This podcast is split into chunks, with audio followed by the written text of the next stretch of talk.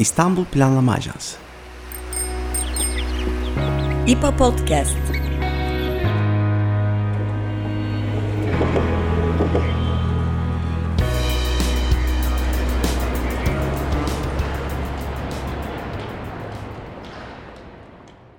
Merhaba, İstanbul Planlama Ajansı tarafından hazırlanan İPA Podcast'e hoş geldiniz. Ben Elif Yıldız Kızılca. Ben Berkan Özyer. Bugün İPA çatısı altında faaliyet gösteren İstanbul İstatistik Ofisi hakkında konuşacağız. İstatistik Ofisi, Türkiye'de en temel konulardan birinde çözüm geliştirmeyi hedefliyor. Veriye dayalı kent yönetimi. Pek çok araştırma, politika ve karar alma sürecinin veri eksikliğinden dolayı yetersiz kalması, uygulanamaması veya masa başı alınan kararların saha gerçekliğiyle örtüşmemesi Türkiye için sıradan bir durum. İstatistik Ofisi tam da bu konuda çözüm geliştirmek, karar alma mekanizmalarını veriye dayalı yönetim imkanı sunmak için İPA çatısı altında faaliyet gösteriyor. Özellikle bir markaya dönüşen İstanbul Barometresi araştırması, 2020 yılından itibaren birçok başlıkta İstanbul'un nabzını tutuyor. Barometrenin yanında İstatistik Ofisi, hayatın pek çok alanına dair bültenler, araştırmalar, anketler geliştiriyor. İstanbul İstatistik Ofisi'nin çalışmalarını yerel veri analizi konusunda Türkiye'deki en önemli isimlerden olan İstanbul Planlama Ajansı danışmanı Profesör Doktor Murat Şeker ile konuşacağız. Hoş geldiniz. Hoş bulduk, iyi yayınlar. Ee, teşekkür ederiz. Şimdi e, veri konusu özellikle son yıllarda böyle son derece tartışmalı bir hale geldi. Bir yandan son derece artan bir ilgi var, popülerleşme var. Ama bir yandan da e, veriye yönelik azalan bir güven de görüyoruz. İşte birçok şirkette böyle bu alana yönelik yatırımlar yapılmaya başlandı. Bu tür alana yönelik işler böyle geleceğin meslekleri olarak anılmaya başlanıyor. Günümüzde son dönemde hatta böyle veri ve bilgi teyitleme gibi ihtiyaçlar da çok artmış durumda. Şimdi böyle bir dönemde İstanbul Büyükşehir Belediyesi veriyi merkeze alan bir ofis açıyor, birim açıyor. İstatistik Ofisi. Bize İstatistik Ofisi'nin kuruluş amaçlarını, böyle ilk çalışmalarından da başlayarak biraz aktarabilir misiniz? Tabii ki aslında ilk cümlelerden başlayalım isterseniz. Yani bu verinin zenginleşmesi meselesi gerçekten de gelişen teknoloji sayesinde günümüzde çok yoğun bir e, veri zenginliğiyle karşı karşıyayız. Ama veri zenginliği beraberinde veri kirliliğini de getirebiliyor. O yüzden e, bir veriyle karşılaştığımız zaman mutlaka bunu yayınlayan kaynağa dikkat etmemiz gerekli. Bu yayınlayan kaynak düzenli bir şekilde veri yayınlayan bir kaynak mıdır? E, ya da düzensiz midir? Buna bakmak gerekir. Veri paylaşımında şeffaf mı değil mi? Bunu kontrol etmek lazım. Artı bir de günümüzde e, özellikle son yıllarda sizin de bahsettiğiniz gibi veri bilimi, veri analistliği gibi yeni kavramlar, yeni meslek dalları e, hem e, piyasada hem kamuda hem yerel yönetimde çok etkin olmaya başladı, çok gelişmeye başladı. Burada bir şeyin altını çizip sonra istatistik ofisinden bahsetmek istiyorum. Veri bilimi elbette ki çok önemli. Üzerine eğilmesi ve buradaki gelişim e, gerçekten de çok anlamlı. Ama tabii ki şunu gözden kaçırmamak gerekiyor. Veri bilimi sadece verilerle yapılırsa gerçek bir sonuca ulaşmada bizi engelleyebilir. Şunu demek istiyorum. Veri bilimiyle uğraşan birisinin mutlaka konusuyla ilgili o teorik çerçevede hakim olması ya da teorik çerçeveyi bilenlerle birlikte yola çıkması gerekiyor. Veya temel istatistik bilgilerinden uzak bir şekilde yapılan analizler bizi yanlış yorumlara götürebilir. İşte bu tür nedenlerle ve artan bu veri yığınları karşısında İstanbul Büyükşehir Belediyesi de İstanbul Planlama Ajansı çerçevesinde İstanbul İstatistik Ofisi'nin kuruluşunu başlattı. Pandemiden önce başlamıştı. Bu süreçte İstatistik Ofisi'nin bir takım taleplerden dolayı kendiliğinden aslında oluştuğunu söyleyebiliriz. Çünkü e, baktığımızda Büyükşehir Belediyesi'nde ve bağlı e, kurumlarda ve iştiraklerde çok ciddi bir veri tabanı olduğunu görüyoruz. Yani bu yıllardır e, İBB zaten Türkiye'de veri açısından en yetkin kurumlardan birisidir yerel yönetimler açısından. Geçmişten beri böyledir ve çok ciddi anlamda veris, veriye hakimdir. Çünkü kayıtlı bir belediyedir. Kayda çok dikkat eden bir belediyedir ve veri anlamında gerçekten de büyük bir zenginliğe sahiptir. Ancak İBB'de şöyle bir sorun vardır. Birçok belediye veya birçok kamu kurumunda gördüğümüz sorun bu. Kurumlar arası, birimler arası iletişim, özellikle veri bağlamında veri alışverişinin yeterli düzeyde olmadığını görüyoruz. İşte ilk çıkış noktası İstatistik Ofisi'nin budur aslında. İBB, iştirakler ve bağlı kuruluşlarda bulunan bu geniş veri tabanını birlikte konuşturabilmek, bu veri tabanını hem teknik olarak birbirine bağlamak, hem de işin içine sosyolojiyi, iktisadı, şehir planlamasını katarak yorumlamak, analiz etmek gibi amaçlarla aslında kuruldu. Ee, öte yandan e, bir e, hedef kitlesi tabii ki İBB, iştirakler ve e, bununla ilgili çalışan kişiler ama aynı zamanda kamuoyu da e, İstatistik Ofisi'nin hedef kitlesinde ana hususlardan birisiydi. Çünkü kamuoyunda e, özellikle son yıllarda veriye ulaşma, doğru veriye ulaşma, veriyi e, sistematik olarak takip etme ihtiyacı e, tavan yapmış durumdaydı. Bu bağlamda yerel ölçekte, mikro ölçekte oluşturulan veriler daha da kıymetli olmaya başlamıştı. E, şunu da unutmamak gerekiyor. İstanbul gibi metropol bir kenti incelerken, analiz ederken siz makro verilerle yola çıkamazsınız. Mutlaka mikro dataya, mutlaka mahalle, cadde, sokağa varana kadar veriye sahip olmanız lazım. Ve tabii ki bu verilere sahip olmak da yetmiyor. İşte bu verileri konuşturarak e, veriye dayalı yönetim modelleri geliştirmeniz lazım. Karar destek sistemlerini geliştirmeniz lazım. İşte istatistik ofisi bir yandan e, İBB ve bağlı kuruluşlarla çalışırken, bir yandan kamuoyunu çeşitli konularda aydınlatmaya uğraşırken, öte yandan da belki görünmese de arka planda İBB ve birimleriyle ve diğer kamu kuruluşlarıyla birlikte çalışarak e, kamusal karar alma mekanizmalarına destek olmaya çalışıyor. Karar destek sistemleri geliştirmeye çalışıyor. Yani bir örnek verecek olursak işte e, İBB bir kreş açacaksa bu kreşin nereye açılması gerektiğine ilişkin öneriler geliştiriyor.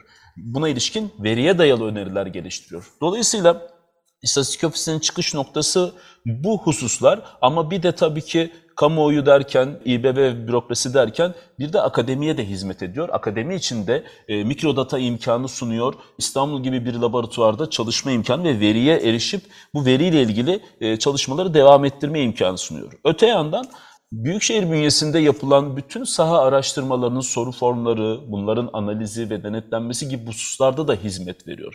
Kendi takip ettiği, kendi gündeminde olan sizin de bahsettiğiniz İstanbul Barometresi gibi yayınları da var. Süreklilik arz eden, boylamsal çalışmaları da var. Dolayısıyla bir yandan birincil, bir yandan ikincil datalarla uğraşan ve kent için çalışan, kentliye veri sunan ve kenti yönetenlere veriyi sunup birlikte veriye dayalı yönetim modellerini geliştirmeye çalışan bir ofis olarak hizmet etmeye devam ediyor. Şimdi sizin bu dediğinizin üzerine veri kaynakları konusunda biraz daha ayrıntıya girmek faydalı olabilir. Dediğiniz gibi e, İBB'de zaten dev bir veri yığınından bahsediyoruz ama bunun işlevselleştirilmesinde sorun olduğundan bahsettiniz siz de. Bunun yanında e, istatistik ofisinin kullandığı, faydalandığı birincil veriler, ikincil veriler ya da mevcut hangi verilerin üzerine ne gibi veri kaynakları eklediniz çalışmalarınız boyunca? O nelerden faydalanıldığını veya hangi eksiklikler üzerine e, hangi yeni kaynakların oluşturulduğunu da bahsedebilir misiniz kısaca? Tabii ki. Ee, öncelikle birincil veri ve ikincil veri kavramını açıklamakta fayda var. Bu bağlamda baktığımızda birincil veri daha çok e, şahıslardan yani birinci ağızdan alınan veya kurumların yetkililerinden alınan ve çoğunlukla anket ve benzeri yöntemlerle elde edilen verilerdir. İkincil veriler ise kayıtlı veriler üzerinden giden e, gidilen çalışmalardır. Tabii sadece birincil ve ikincil veriler yok bir de coğrafi veriler var. Yani coğrafi tabanlı sistemlerin bize sunduğu çeşitli konuma dayalı, konumsal veya mekana dayalı bilgiler de var, veriler de var. Bunların hepsi o veri yığını içinde yer alıyor. İstatistik Ofisi başladığında elbette ki daha önceleri İBB bünyesinde yapılan çalışmaları, özellikle saha çalışmalarını derledi. Bunlar ilişkin verileri belli bir formatta düzenledi ve bunlar arasındaki ilişki ağı kurmaya çalıştı ve bundan sonraki yapacak çalışmalara da bir ışık vermesini sağladı. Öte yandan ikinci veri bağlamında e, başta İBB ve e, bağlı kuruluşlar, iştiraklerdeki o bilgi yığınını birleştirme, arkasından TÜİK gibi veya işte Sanayi Bakanlığı ya da işte Çevre ve Şehircilik Bakanlığı gibi çeşitli kurumların, çeşitli kamu kurumlarının yayınladığı, yerel ve merkezi ölçekte yayınlanan bütün o istatistik verileri derledi. Yani ilk e, zaten başladığında istatistik bültenleriyle başlamıştı. Mesela bunlardan birincisi ALO 153 olarak bildiğimiz çözüm merkezi verileriydi. Yani şeffaf bir şekilde çözüm merkezindeki şikayetleri ilçe kırılımında, mahalle kırılımında veya şikayet konu başlıkları kırılımında yayınlamaya başladı periyodik olarak. Arkasından ekonomiden sağlığa, eğitimden çevreye birçok datayı e, derleyerek e, yayınlamaya devam etti. Aslında birincil ve ikincil verilerin hangisi daha önemli, hangisi daha iyi diyemeyiz. Sizin çalışma amacınıza göre, kapsamınıza göre bu şekillenir. Ama şöyle bir örnek vereyim. Birinci ve ikinci veriyi birlikte kullanmak her zaman daha net sonuçlar almanızı sağlar. Örneğin geçmişte yaptığımız çalışmalardan birisinde sahada yaptığımız araştırmada güvenlik algısının düşük olduğu bir yerle, bir ilçeyle karşılaşmıştık. Güvenlik algısı düşüktü. Yani güvenlikten ilgili e, memnuniyetsizlikler söz konusuydu. İkinci veriye baktık. Yani o ilçedeki güvenlikle ilgili verileri edindik ve aslında bir güvenlik probleminin olmadığını e, gördük. Şimdi sadece ikinci veriyle çıktığımız zaman o ilçe çok güvenli bir ilçe gibi görünüyor. Ama sahaya inip sorduğumuzda güvenli olmadığı algısı var. Sahada bunu biraz daha derinleştirdiğimizde peki neden güvenli değil dediğimizde loş mekanların olması, e, sokaktaki kaldırımların yeterince aydınlatılmaması geliyor. Yani dolayısıyla aslında orada e, bir güvenlik sorunu yok. Fakat algı düzeyinde işte karanlık sokaklardan dolayı bir güvenlikle ilgili olumsuz bir hissiyat var, olumsuz bir algı var. Demek ki oradaki sorun e, emniyetin e, çözeceği bir sorun değil. Oradaki sorun ilgili kurumların işte gerek e, elektrik idaresi veya belediyenin alacağı kararlar sonucunda işte aydınlatmanın daha iyi bir şekilde yapılmasıyla çözülebilecek. Dolayısıyla birinci ve ikinci veriyi mutlaka birlikte kullanmak, birlikte derlemek her zaman bizi daha iyi noktaya taşır.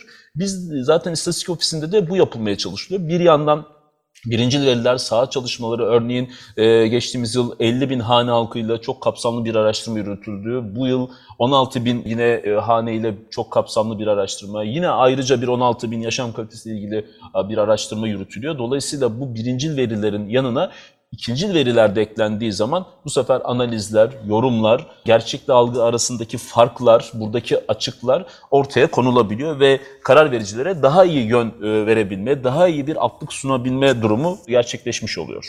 Ya şimdi böyle birinci ve ikinci veriyi konuştuk, kaynakları konuştuk. Ben biraz daha böyle merak edilen bir şey sormak istiyorum. Aslında biraz daha araştırma yöntemiyle alakalı bir şey. Daha çok aslında yaptığınız çalışmalar e, nicel araştırma yöntemine dayanan bir araştırma metodu. Bu nicel nitel farklılıklar hani hep konuşuluyor. Hani hangisine daha çok güvenmeliyiz, hangisini kullanmalıyız ama hepsinin aslında farklı alanlarda bir kullanımı var. Nicel araştırma yöntemini, orada elde edilen verinin kıymetini ve gerekliliklerini bize nasıl açıklardınız? Çünkü burada biraz şöyle bir sorun da oluyor. Mesela nicel veriye ne kadar güvenmeliyiz? Mesela 100 kişiliğe soruluyor, 1000 kişiye soruluyor. Bu bize aslında hani neyi sunar? İnsanlarda böyle de bir soru e, oluşuyor. Bunu nasıl cevaplardınız? Şöyle tabii nicel e, araştırma tekniklerinde e, yine literatürün bize verdiği, e, bilim dünyasının bize verdiği bir takım ölçü parametreleri var. Bir takım formüller var. Bu formüllerden yola çıkarak bu örneklemin, evrenin ve örneklemin belirlenmesi, kaç kişiyle diyelim ki bir saha araştırması yapılırsa o saha araştırmasının ilçe düzeyinde ya da mahalle düzeyinde sonuç vereceğine ilişkin bir takım zaten dünyaca kabul görmüş hesaplama yöntemleri var. Dolayısıyla siz bir e, nicel araştırma işte diyelim ki ankette veri toplayacaksınız. Burada bir örneklemle yapacaksınız bunu. E, kaç kişiyle yapmam sorusu, gerekir sorusu ilk sorulacak sorulardan birisi elbette. Ama bunun cevabı da aslında çok basit. Literatürde bununla ilgili formüller var. Zaten istatistik ofisinde yapılan çalışmalarda da buna özellikle dikkat ediliyor. Yani bir çalışma diyelim ki İstanbul ekseninde hane halkı düzeyinde yapılan bir araştırma ilçe düzeyinde bir sonuç vermesini isterseniz en az 16 bin hane ile görüşmeniz lazım mahalle ölçeğinde sonuç e, almak isterseniz en az 50 bin, 50 bin de üstünde hane ile görüşmeniz lazım. Hane halk anketinden bahsediyorum. Bu yani e, rastsallığın sağlandığı, olasılığın sağlandığı ve bütün o e, örnekleme yöntemlerinin etkin bir şekilde uygulandığı sistemlerden bahsediyorum. Ama siz işte sokaktan geçen 100 kişiye, 1000 kişiye, 10 bin kişiye sorup bir çalışma yaparsanız bu tabii ki e, ayakları sağlam bir şekilde yere basmayan bir çalışma olur, bir araştırma olur. Nicel ile nitel arasında da Dediğimiz gibi e, son yıllarda özellikle nitel araştırma tekniklerinde de gelişmeler var ve nitel e, araştırmadan elde edilen veriler yine istatistiksel yöntemlerle de analiz edilmeye başladı. Birçok programlar geliştirildi bu anlamda ve gitgide de sosyoloji tezleri başta olmak üzere artık iktisat e, veya şehir planlama tezlerinde de karşılaşabiliyoruz nitel araştırma yöntemlerine. Sizin amacınıza göre bu değişecektir. Yani nitelin de kullanılması gereken yer vardır. Nitelden daha iyi sonuç alacağınız alanlar olabilir. Nicelden daha iyi sonuç alacağınız yapacağınız alanlar olabilir. Şu şundan daha iyidir asla diyemeyiz. Önemli olan araştırmanın amacına, kapsamına, sizin olanaklarınıza bağlı olarak, sizin e, araştırma bütçenize bağlı olarak yapılacak çalışmalardır bunlar. Ama hepsi mutlaka bilimsel e, literatüre, bilimsel kurallara uygun bir şekilde yapılması gerekli. Biraz da bu bahsettiğiniz araştırmaların sonuçlarından da konuşabiliriz. Yaklaşık 3 yılı tamamlamak üzere İstatistik Ofisi ve e, dediğiniz gibi aşağı yukarı hayatın neredeyse her alanına değen e, araştırmalar, anketler, çalışmalar gerçekleşti ya da veri e, derlemeleri. Bu araştırmalar neticesinde elde ettiğiniz veriler bize nasıl bir İstanbul e, tablosu öne sürüyor? Farklı alanlarda ne gibi e, verilerin ya da yorumların, tespitlerin öne çıktığını söyleyebiliriz İstanbul'a dair? E, tabii istatistik başladığı dönem aslında kötü bir dönem oldu. Talihsiz bir dönem oldu. E, çünkü pandemiyle paraleldir çalışmalarının başlaması. Pandemi İstanbul'da özellikle ekonomi alanında, İstanbul ekonomisi alanında, İstanbul'daki yoksulluk anlamında bize çok önemli doneler verdi, çok önemli bilgiler verdi. Yapılan tüm saha araştırmaları e, şunu gösterdi ki tabii pandemiden sonra arkasından gelen ekonomik kriz, ekonomik bunalım da bunu devam ettirdi. Yani bir normal bir İstanbul'la karşılaşılmadı sonuçta. Normal bir Türkiye ve normal bir dünya olmadığı gibi şu an tüm dünyayı da e, etkileyen küresel resesyon söz konusu. 2023'te de bu bekleniyor. Dolayısıyla İstanbul için ve Türkiye için de aynı şey söz konusuydu. E, yapılan araştırmalar, yapılan çalışmalar özetle aslında şunu söyledi. E, İstanbul kent yoksulluğunun en derinden hissedildiği şehir olarak karşımıza çıkıyor. Kent yoksulluğu İstanbul'da farklı hissediliyor, Kars'ta farklı hissediliyor, Kayseri'de farklı hissediliyor. Ama hiçbir İstanbul'daki kadar derin bir yoksulluk düzeyinde hissedilmiyor. Çünkü İstanbul'da sosyal sermayenin düşük olması, İstanbul'da akrabalık, komşuluk ilişkileri gibi ilişkilerin Anadolu'ya göre daha zayıf olması, İstanbul'da yaşam maliyetinin diğer tüm şehirlere göre çok yüksek seyretmesi, özellikle son bir yıldır hepimizin hissettiği konut ve barınma sorununun ortaya çıkmasıyla beraber konut maliyetlerinin, konutu e, da sadece kiralama değil, kiralama dışında kalan maliyetlerin de yükselmesiyle e, gerçekten de İstanbul e, yoksulluğun çok derin yaşandığı bir şehir olarak karşımıza çıkıyor. Araştırmaların çoğunda aslında bu ortaya çıktı. Bir de tabii araştırmaların çoğunda şunu da bize gösterdi.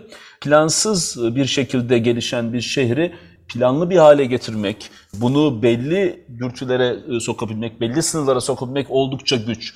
Çünkü mesela bir örnek daha vereyim. İstanbul'da nüfusu 10 bini geçen mahallelerin yaklaşık 200 tanesinde ilkokul bulunmuyor. Bakın nüfusu 10 bini geçiyor mahallenin. Yani büyük bir mahalle öyle küçük bir mahalle değil. Kırsaldaki mahalleler değil.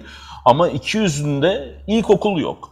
Ama isteseniz de yapamazsınız artık çünkü yer yok bu mahallelerde. Her taraf dolmuş zaten konut veya diğer ticari alanlarla dolmuş. Dolayısıyla okul isteseniz de yapacağınız bir alan yok. Dolayısıyla bu verilere girdiğiniz zaman, bu analizleri yaptığınız zaman, toplumun bu anlamdaki ihtiyaçlarını ölçtüğünüz zaman görüyorsunuz ki İstanbul'u yönetmek gerçekten de çok ama çok zor bir süreç.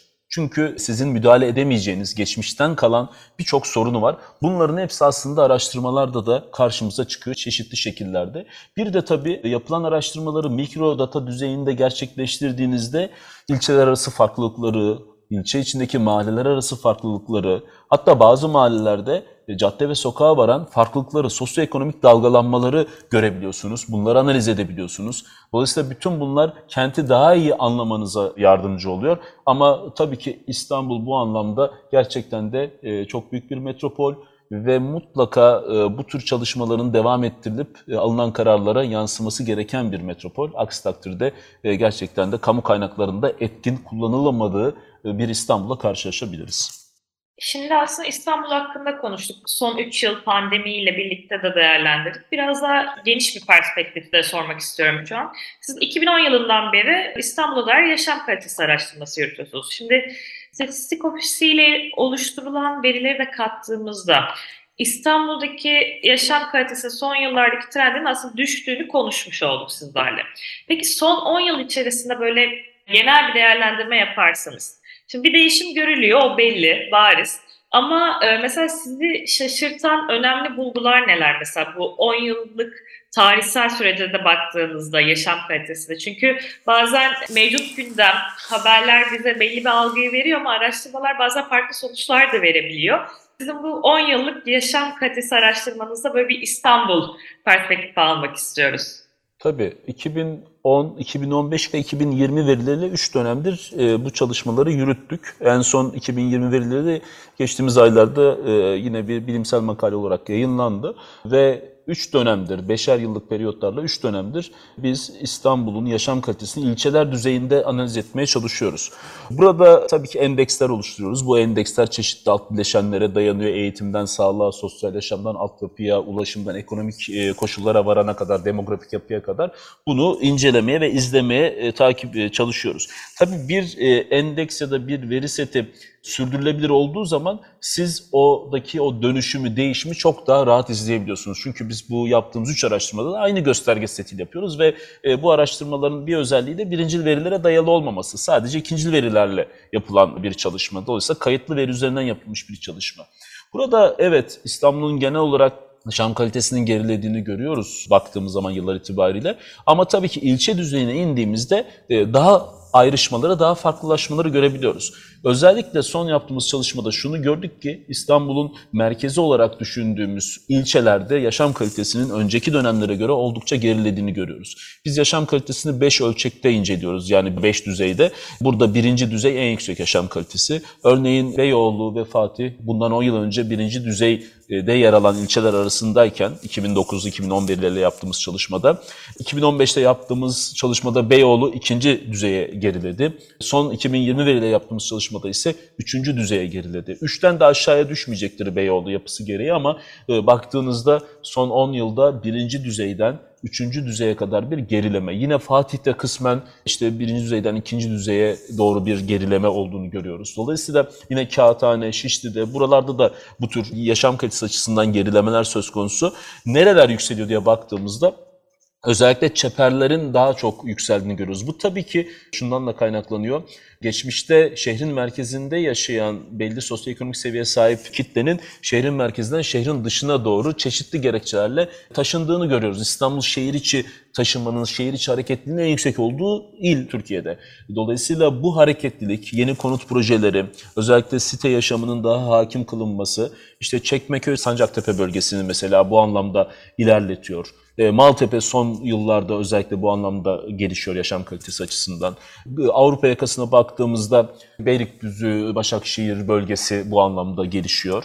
E, tabii ki her zaman lider olan ilçeler de var. İşte Kadıköy, Beşiktaş, Bakırköy gibi ilçeler, yine e, Üsküdar gibi ilçeler yine yaşam kalitesinde yüksek noktalar. Onların sıraları fazla değişmiyor ama azalan ve artanlar burada önemli. O yüzden şehrin aslında çöküntü alanlarının oluşmaya başladığını görüyoruz. Özellikle şehrin merkezinde.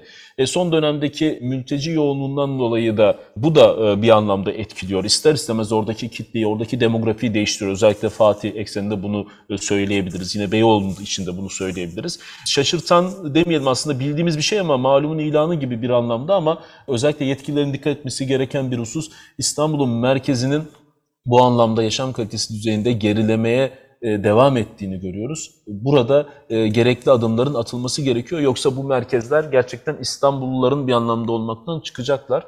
Buna dikkat edilmesi gerekiyor. Tam da buradan hareketle bu merkez ve çeper arasındaki o dengenin değişiminden son 10 yıldaki eğilimden hareketle söyledikleriniz üzerine biraz da 2023 yılına da konuşmak iyi olabilir. Buradan nasıl bir e, bir projeksiyon yapmak mümkün olur? Bir ikinci olarak da siz istatistik ofisi olarak 2023 yılında ne gibi çalışmalar yapmayı hedefliyorsunuz şimdiden? Nasıl bir takvim var? Hangi konuların daha öne çıkacağını öngörüyorsunuz? Konut ve barınma önemini devam ettirecek. Yani 2023'te de, 24'te de, 25'te de muhtemelen devam ettirecek.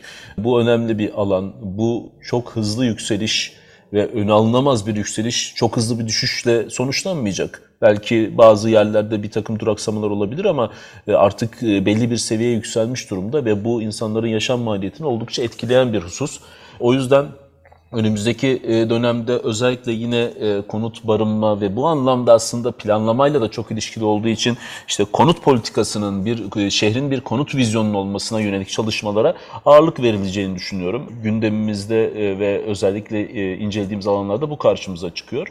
Dolayısıyla İstanbul için baktığımızda bu merkez ve çeper etkisinin devam edeceğini düşünüyorum. Yani halen çünkü yeni yerleşim alanları ve sosyoekonominin de değişmesiyle o bölgelere yerleşimler artacak. Tabii ki bir yandan ulaşım ağının genişlemesi bu çeperleri daha cazip hale getirecek. Yeni açılacak metrolar bu çeperlerin bu anlamda cazibesini artıracak ve e, şehir merkezden çepere doğru kaymaya devam edecek muhtemelen. İstatistik Ofisi'ndeki çalışmalarda aslında özellikle bu konuyu da analiz eden ama aynı zamanda kendi gündeminde olan işte İstanbul Barometresi gibi, Sosyal Doku gibi çeşitli hane halk araştırmalarıyla rutin yaptığı çalışmaları da e, önümüzdeki yıllarda yine devam ettirecektir ki o zaman serileri oluşsun ve değişimi dönüşümü anlayabilelim. Buna yönelik politikalar geliştirebilelim. Çünkü sadece fotoğraf çekmekle mesele bitmiyor. Sadece veri toplamak ya da veri analizle de bitmiyor. Mutlaka takvimsel, zamansal ve mekana bağlı bir analiz gerekiyor ve karar vericilere